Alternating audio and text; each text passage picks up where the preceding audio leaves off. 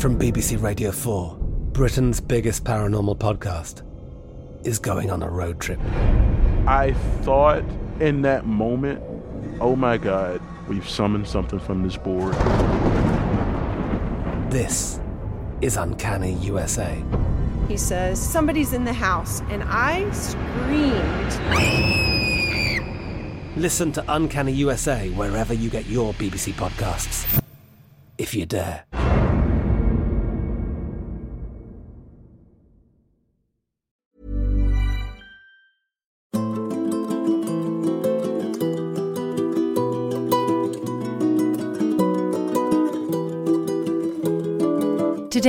To be talking about a 17th century nun, poet, and playwright who is celebrated in Mexico. She's been called the 10th Muse, the Mexican Phoenix, the daughter of Apollo, and the voice of the New World. But she's relatively unknown by many outside her home country. Her name was Sor Juana Inés de la Cruz. And my guest today says that it is no exaggeration to call her a Mexican superstar. My guest is Amy Fuller Morgan, who is a lecturer in the history of the Americas at Nottingham Trent University. She's the author of Between Two Worlds, the Auto Sacramentales of Sor Juana Inés de la Cruz from 2015. And this summer she's organising a big event called Challenging Narratives of European Conquest and Commemoration The Fall of Tenochtitlan 500 Years On, which is an online conference to mark the anniversary of the conquest of Mexico. It's on the 12th and 13th of August. It's got some brilliant keynote speakers. MC Hammer has expressed his interest, and you can find it on Eventbrite. But today we're talking about nun and poet Sor Juana. Amy, thank you so much for joining me today. Now, Sor Juana Inés de la Cruz is famous in Mexico, isn't she? How's she commemorated there? She's celebrated almost like an icon, really. I'd say she's on a par with Frida Kahlo in terms of levels of fame, but obviously Frida is well known around the world, whereas Sor Juana is not massively well known outside of Mexico. She's on the 200 peso banknote. Her old convent is actually now a university with her name. And she's been the subject of a movie, a Netflix series. There have been loads of plays and novels written about her as well. She's mega famous. And you've contended that her story is misremembered and distorted. How so? Why do you think the popular version is problematic? There's various reasons, but probably the biggest one is that she is presented as having been persecuted by the Inquisition. She's presented as a kind of subversive figure who was silenced and forced to give up her career and possessions. But there's absolutely no evidence of a persecution, but actually plenty of evidence to the contrary.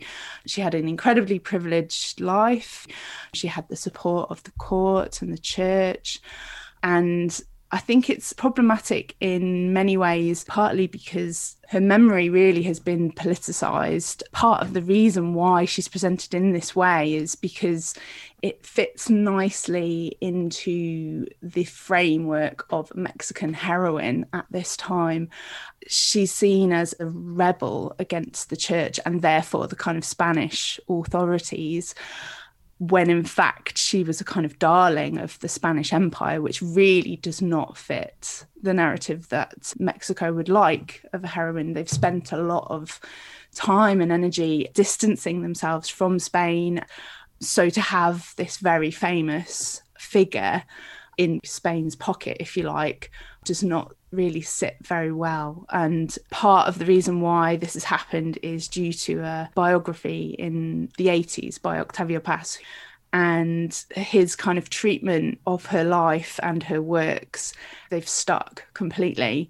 If you just speak to people in Mexico generally about Sor Juana, they'll say, Oh, how she suffered poor, poor woman. and when you actually look at her original works, you see that it's completely different. Part of the reason also why it's happened is the way in which her works have been edited. Each one of her works has an approval by the Inquisition. And of course, if you take them out, you can present the works in a different way. This hasn't necessarily been done on purpose, but it's helped the narrative because, to a kind of modern eye, some of her works seem subversive she wrote a play about Narcissus, comparing him to Christ, for example. And of course, that does seem quite a subversive act. But actually, when you look at the play and she compares the beauty of Christ to the beauty of Narcissus, not the self love of Narcissus, she uses that self love of Narcissus to compare it to Christ's love of mankind, who, of course, was made in God's image. But people just kind of go, oh, you know, comparing Narcissus with Christ. How awful, how subversive. And of course, we do have Inquisition records. Whereas with Sor Juana, what we have is her works continue to be published during her lifetime and after her lifetime with these approvals. So it's a real shame because she's presented as a victim when in fact she was this incredibly empowered woman who edited her own works.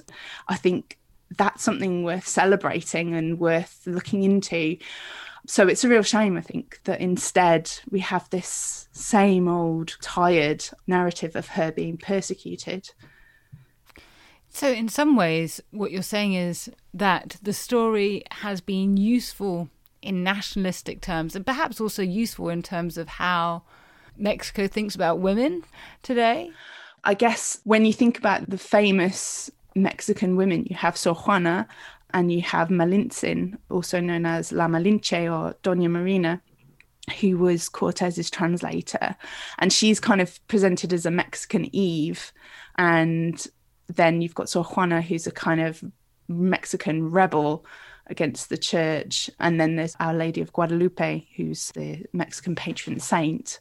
So there is to an extent that trope of women only fitting certain molds and Sor Juana is a rebel but she's also a victim. She's very much punished for that according to that narrative. So it's a very simplistic view.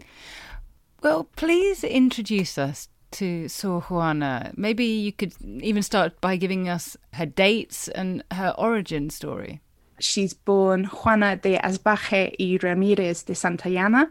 And unfortunately, we don't 100% know when she was born.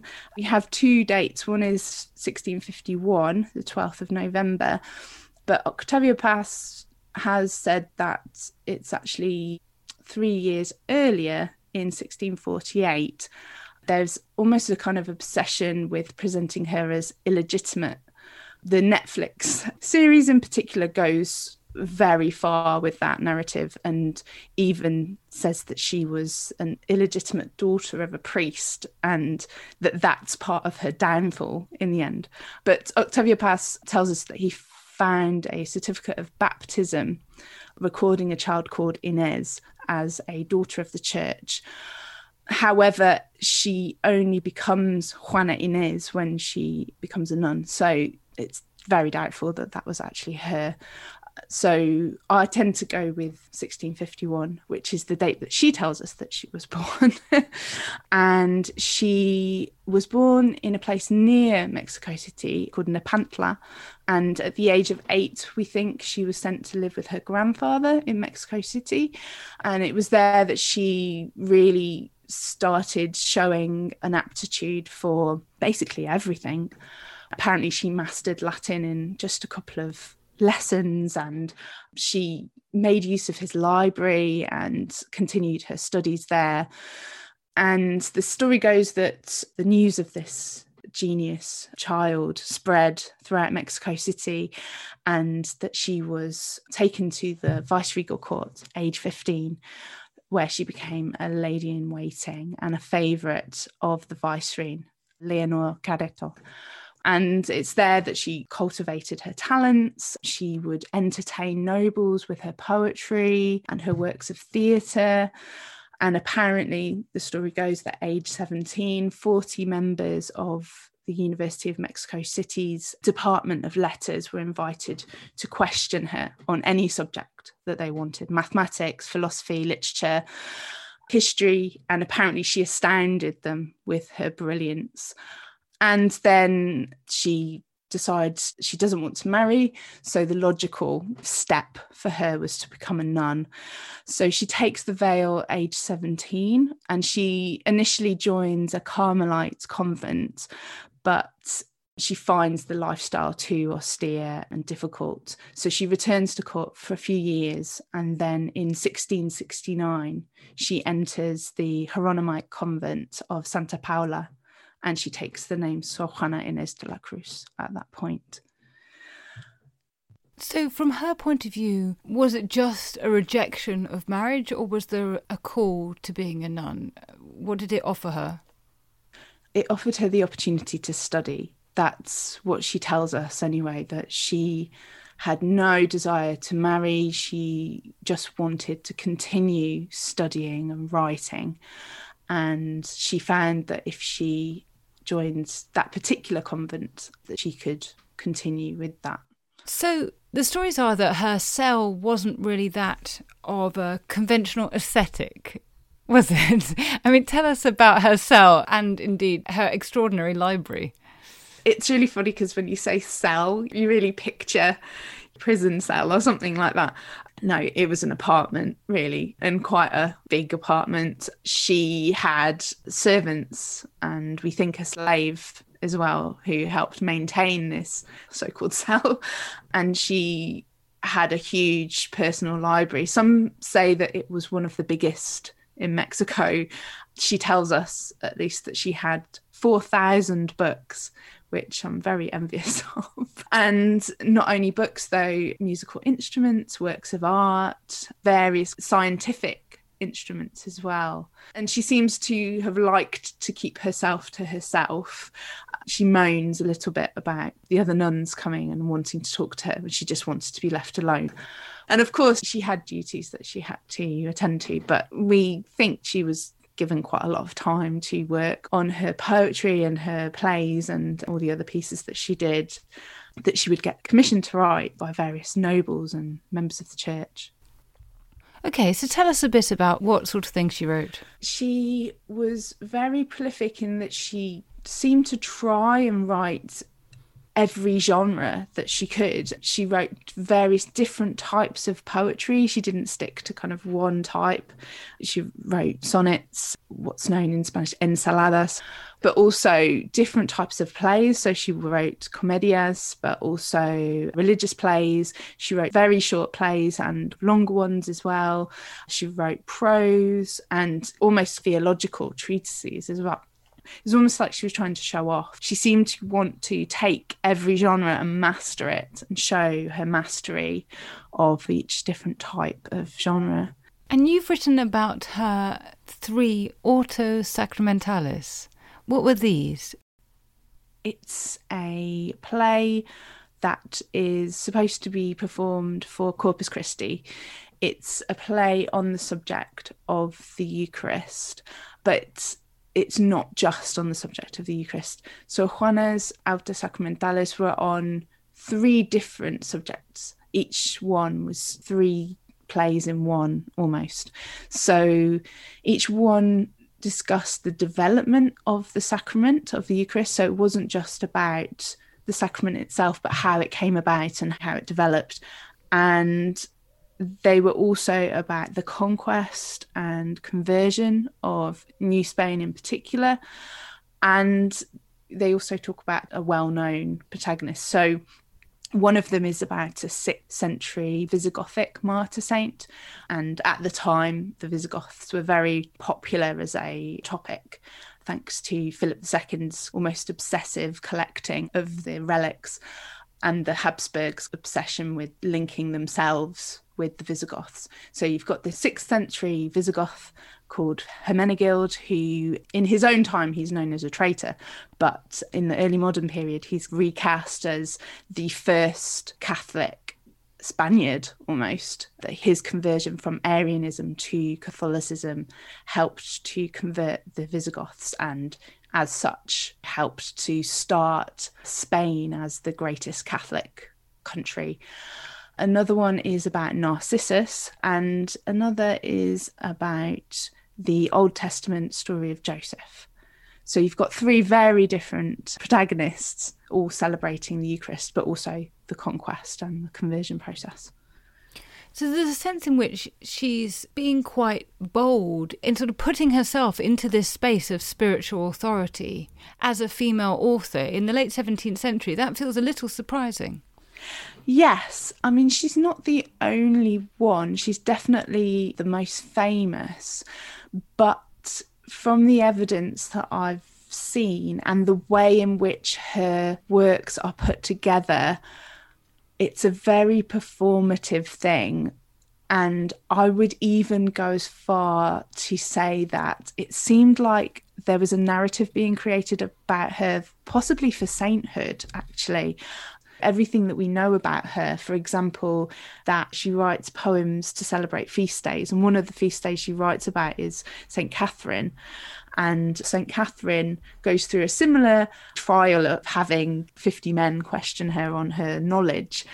And so a lot of it feels very performative. And the biography that's written about her is very much, it seems, based on Augustine's confessions this idea of someone who has this desire to learn and thirst for knowledge and has to eventually realize that they have to be humbled in some way. And her narrative goes down a similar path.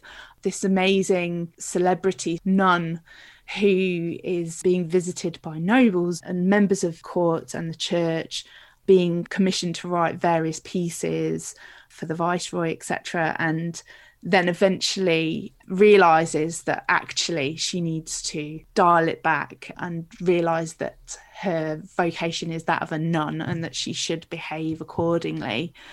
There are three volumes of her complete works, and the first one is all about her life at court and the works that she wrote at court. And then the second one is all about her life as a nun. And then her third one is her coming to terms with her spiritual life and how she has a saintly end to her life.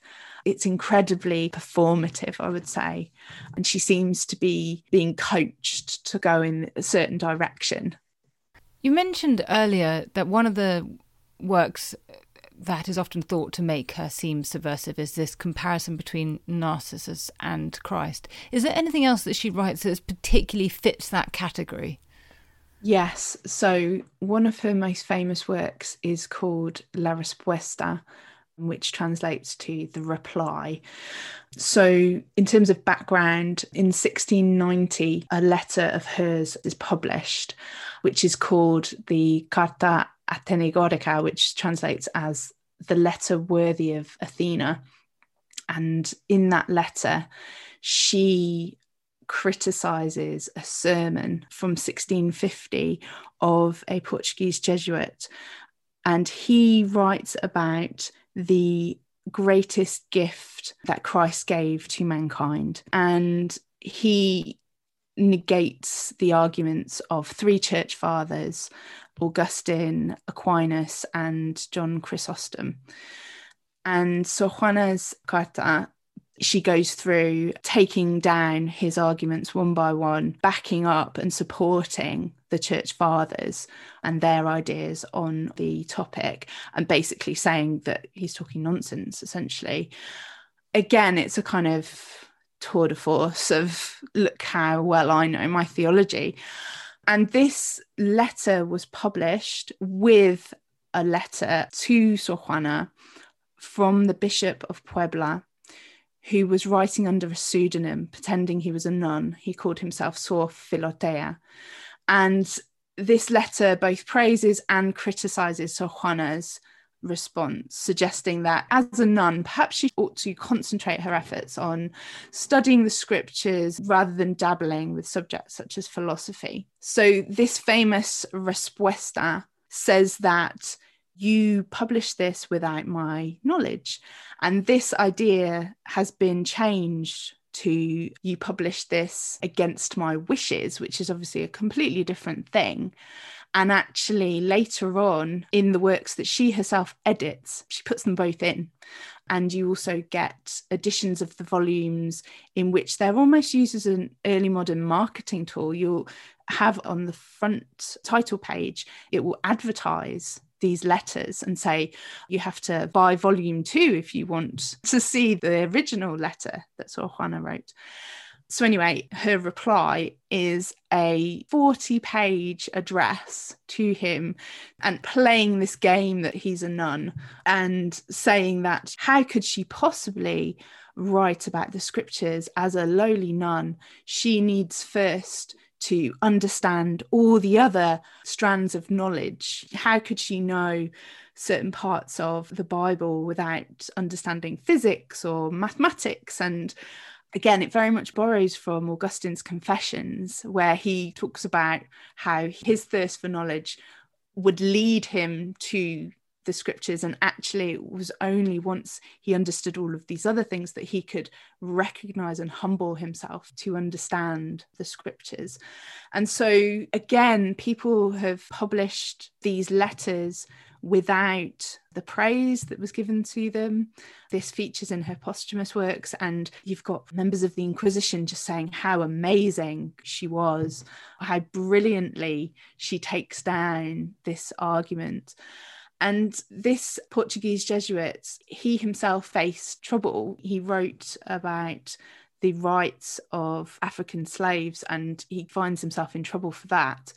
And actually, there is another priest who gets in trouble for writing about Sor Juana's reply. The reason he gets in trouble is because he attributes the arguments to Sor Juana herself, whereas she attributes them to the church fathers. And she's very fastidious with her referencing and her footnotes. And it's seen as one of her best works. But that work, coupled with the profession of the faith, very much looks like she was taken down. And so there's this narrative that she faced an enforced silence. Not only did it get past the Inquisition, but it was appraised by the Inquisition and then published again and again and again.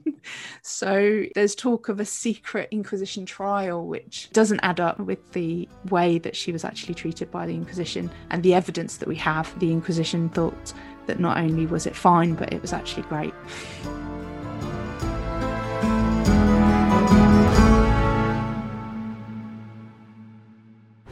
Catastrophic warfare, bloody revolutions, and violent ideological battles. I'm James Rogers, and over on the Warfare podcast, we're exploring the vast history of ferocious global conflict. We've got the classics. Understandably, when we see it from hindsight, the great revelation in Potsdam was really Stalin saying, Yeah, tell me something I don't know.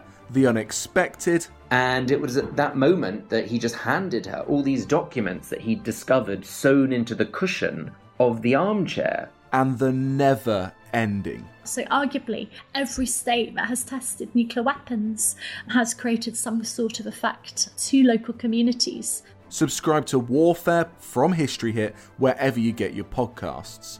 Join us on the front line of military history.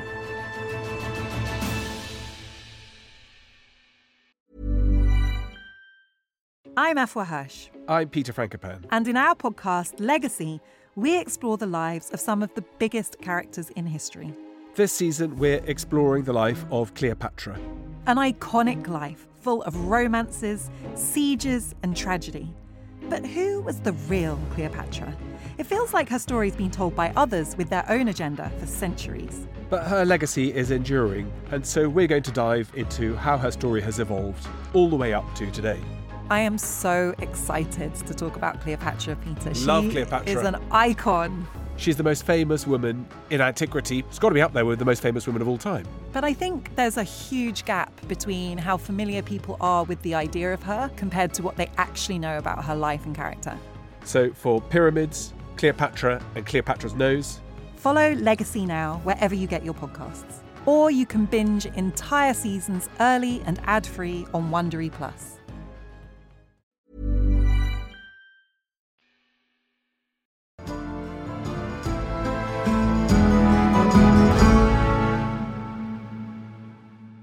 In a way, it feels wonderful to have these sources that come from her own pen.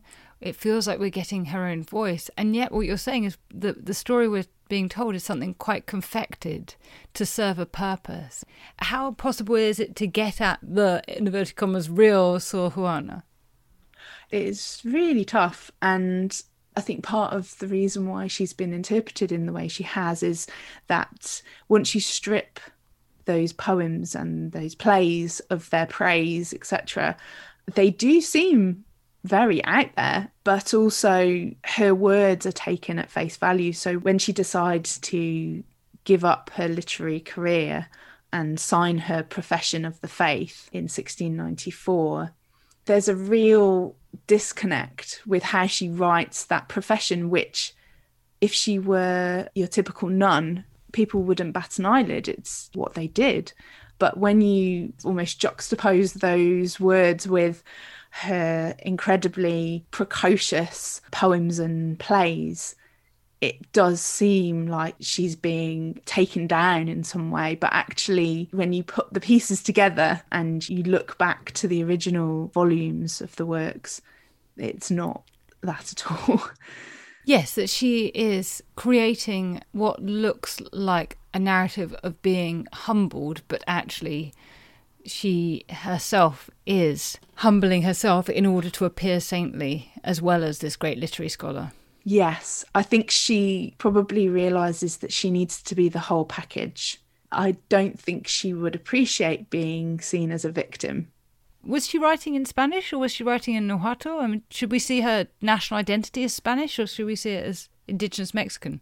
Almost neither. She was Mexican, but what that meant at the time was Creole. So that's people who are of Spanish heritage but born in the colony. So, not too long after the conquest, you start to see the Creole class getting annoyed with the Spanish class. They were only afforded certain levels of authority. If you were in the kind of upper echelons of society, you had to be Spanish born. And so you start to see fairly early on in the colonial periods that the Creole class wants to almost break away in a sense and find their own feet and find their own identity. They start to call themselves Mexican and they use the imagery of the glorious indigenous past, mainly Aztec, this is where they start to homogenize the indigenous people as Aztec, when of course not all peoples were Aztec, but they use the image of the great Aztec past almost like a token thing. They present it almost as if they have shared heritage with the Aztecs, whilst simultaneously treating the contemporary indigenous people very poorly. On the whole, they wouldn't mix with them. You have a mestizo class, a mixed race class, who are very much below the Creole class. And the further you get into the colonial period, the lesser the importance of the indigenous people. Of course, you still have kind of indigenous nobles, but that becomes lesser and lesser as you go on.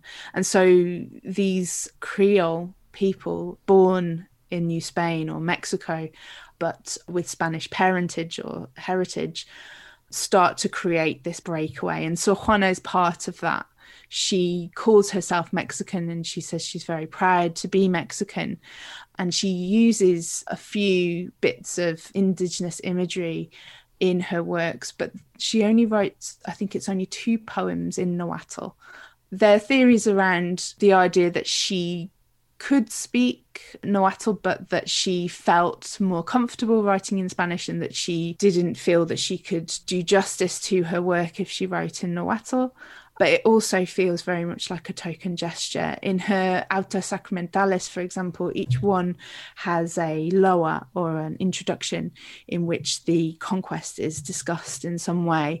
And the indigenous characters within that are very one dimensional. So are the conquistadors as well, but there's not really a sense that she had any affinity with these people. She presents them very much in the same way that you find them presented in the missionary works, and that is that they had great potential to become converts. But that the conversion process was very difficult, that they weren't accepting of Christianity, that they had to be persuaded, that their gods were demons and that in the end, once they saw the light, they were grateful converts. And that's very much how Sor Juana presents them as being confused about why they need to convert. And there are some digs as well at the idea that these indigenous people should understand the Spanish conquistadors telling them surrender or be killed. But again, that's not subversive against the Spanish because you have various Spanish theologians and priests arguing against what the conquistadors did at that time earlier on anyway. So again if you strip sor juana of all of that context she becomes versive but once you place her within her historical context, she belongs where she belongs, and her works make a lot more sense, and they're not actually subversive at all, especially once you see the praise by the members of the Inquisition and the Jesuits in every one of her editions of her works. They talk about how there's nothing within the volume that is problematic at all, and that it's great so there's a kind of colonial condescension in her view of the conquest and the conversion of Mexico then? In a sense, what you find is that there's an understanding that the conquest caused a lot of horror. You have friars writing fairly soon after talking about the awful atrocities committed but the way in which it's framed is that it is a trial that the Indigenous people have to go through in order to convert. Presented almost in a similar way to the Egyptians. There's this great civilization with great potential, just like how Egypt became this great mm. Christian mm. center, and the idea that Tenochtitlan could be the same it could become Mexico and it can be another great Christian center. And there is all the potential because the people are so clearly civilized and so clearly advanced and intelligent. And they just have this one fatal flaw, mm. and that is that they engage in human sacrifice and do not know the true God. So she borrows a lot from these missionary texts in the way in which she presents the conversion process and the conquest. In her philosophical satire of 1691, which is directed to misguided men, one extract I quite like says, There is no woman suits your taste, though circumspection be her virtue. Ungrateful, she who does not love you, yet she who does you judge unchaste. Do you think it be fair to say that her works are generally feminist in tone, or is this an exception? It depends what kind of feminist, I guess. This poem is amazing and it's one of her most famous pieces of work. And she wrote in one of her other works about how women should be allowed to study, that there's no reason why they shouldn't be able to study. So, in that sense, yes. But her feminism, I would say, was very self serving. It's very interesting what she omits from her works. So, for example, her play on Saint Hermenegild there is a very strong female character that she could have promoted, she could have presented in a particular way. And there is a Jesuit tragedy on the same subject, which presents her, her name's Ingunda, as the heroine of the story. But Sor very much downplays her role.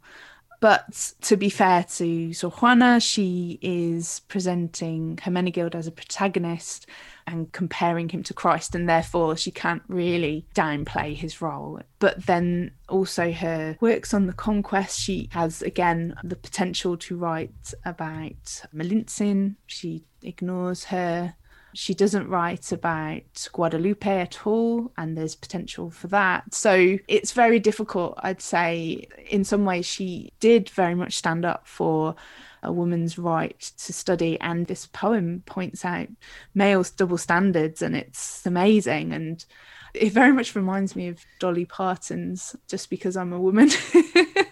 I've always kind of thought that they're very similar in that sense. But there's no real examples of her sticking up for any other women, any real women, or she very much presents herself in connection with female saint and things like that. So, what happened in 1694 and why did she decide to change her life? She is advised to work on things that are more appropriate as a nun. And in 1694, she writes the profession of the faith, which she signs in her blood. And she sells her belongings and gives the proceeds to the poor. She carries on writing though, but she dies the following year of the plague. And she dies in a very saintly way. So by 1694, I think there's been a flood and various other natural disasters hitting Mexico City. And there's a plague that starts to go around, and the story goes that she aids the victims of the plague and therefore succumbs to the plague herself and dies in 1695. But by that point, according to the narrative, she had come to terms with her spiritual life as a nun and given away her library and scientific instruments and all her jewelry and all the other things that she enjoyed. So you're suspicious of this pious ending? It's very convenient, and the narrative that she presents is very close to that of a kind of saint that realizes that they need to be humbled. So, yeah, I am a little skeptical, partly because we know she edited her works as well, and we know the kind of agency that she had to present the story in the way that she wanted to. The biography that's written about her in her posthumous volume in 1700 is based almost entirely on her own words. So it does feel very much like she knew how she wanted herself to be presented and almost took that to the end. How famous was she in her lifetime? She was very famous. Her works were mainly published in Spain. So she had two volumes of her complete works were published within her lifetime and then she had other smaller pieces published in Spain and in Mexico and she would have people come to her in the convent. She'd almost put on an audience with Sor Juana almost in her convent, and she would perform poems and put on her plays for visitors, mainly kind of nobles or people of fairly high standing in the church or nobility and they would commission her to write for them. She wrote pieces that were included in triumphal arches that were part of the ceremonies that would happen when a new viceroy would take to the throne, if you like. So she was involved in all those festivities as well. So she was incredibly well known. If we wanted to give people a sense about why they should care about Sor Juana, what would it be? Because I'm aware you've slain lots of myths and misconceptions, but what are we left with? She was incredibly talented as a poet, as a playwright. I am biased in that I've written about her Autos Sacramentales, of course, but they are incredible pieces of art. They are so intricate and so baroque. I guess she has to be a feminist icon because she's taking on the genres that have been done by men. And it's almost like she wants to say, I can do better than them and she really does kind of master each genre and the plays themselves are just fantastic to read. It would have been amazing to see them performed. We don't have actually any performance history for them unfortunately due to the chaos that happened in Mexico that destroyed a lot of the sources that we have on her. But I'd say people should care about her for the same reason that they should care about any great poet or playwright because she was incredible. And I think that's what we should celebrate. We should celebrate her work because that's really the only thing we can tell about her is her talent. A lot of her life we really don't know the truth because it's what she decided that she wanted to be preserved, which in itself is incredible. Having that kind of power to create your own narrative about your life, it's not something that's afforded to many. And I think it's a real shame to think of her as a victim when she was obviously this awesome writer. And I guess in a way, she is used by Spain. She is writing at a time in which Spain is in its decline. And I think her works are used in a way to show that there was a point, the conquest and colonial period that eventually bankrupted them. But look at the treasures. And she's presented as this exotic muse from Mexico, this phoenix. She's called the Mexican phoenix. So, in a way, I guess she is used by the empire to show what great things came of their conquest. But in her own right, she is celebrated for her amazing works. So, there's a mutual benefit, I guess, for her. She has her works published extensively and is almost happy to play that game. She's happy to show what she can do and what Mexico can offer I have one last question for you, which is what do you think her posthumous reputation has to tell us about the ways in which we remember women in history? I think we have a habit of taking them out of context. And I mean, it's partly due to the lack of sources that we have for quote unquote normal women. We only have really sources for these exemplary women or queens or incredibly famous women. And so we project a lot onto them. And I think that's part of the problem that we have is that due to the lack of sources, we end up not making things up, but filling in a lot of blanks. And they tend to be used politically a lot as well for nationalistic ways Sor Juana is taught in schools, and the way in which Mexican history is taught in schools is very political and it changes depending on who's in power, or at least it did up until fairly recently, especially narratives on the revolution, for example depending on who's in power, would depend on who the heroes are. And Sor Juana is a useful Mexican icon, and it's very easy to strip her works of the praise that they came published with and to present her as some kind of subversive upstart, almost a precursor to independence.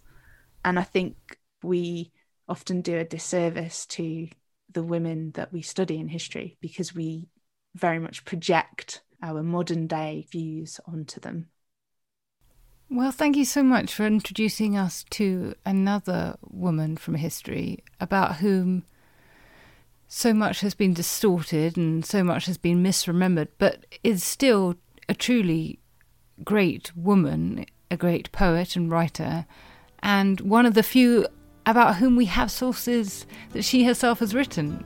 So thank you so much for bringing her to our attention. You're welcome. Thank you for having me.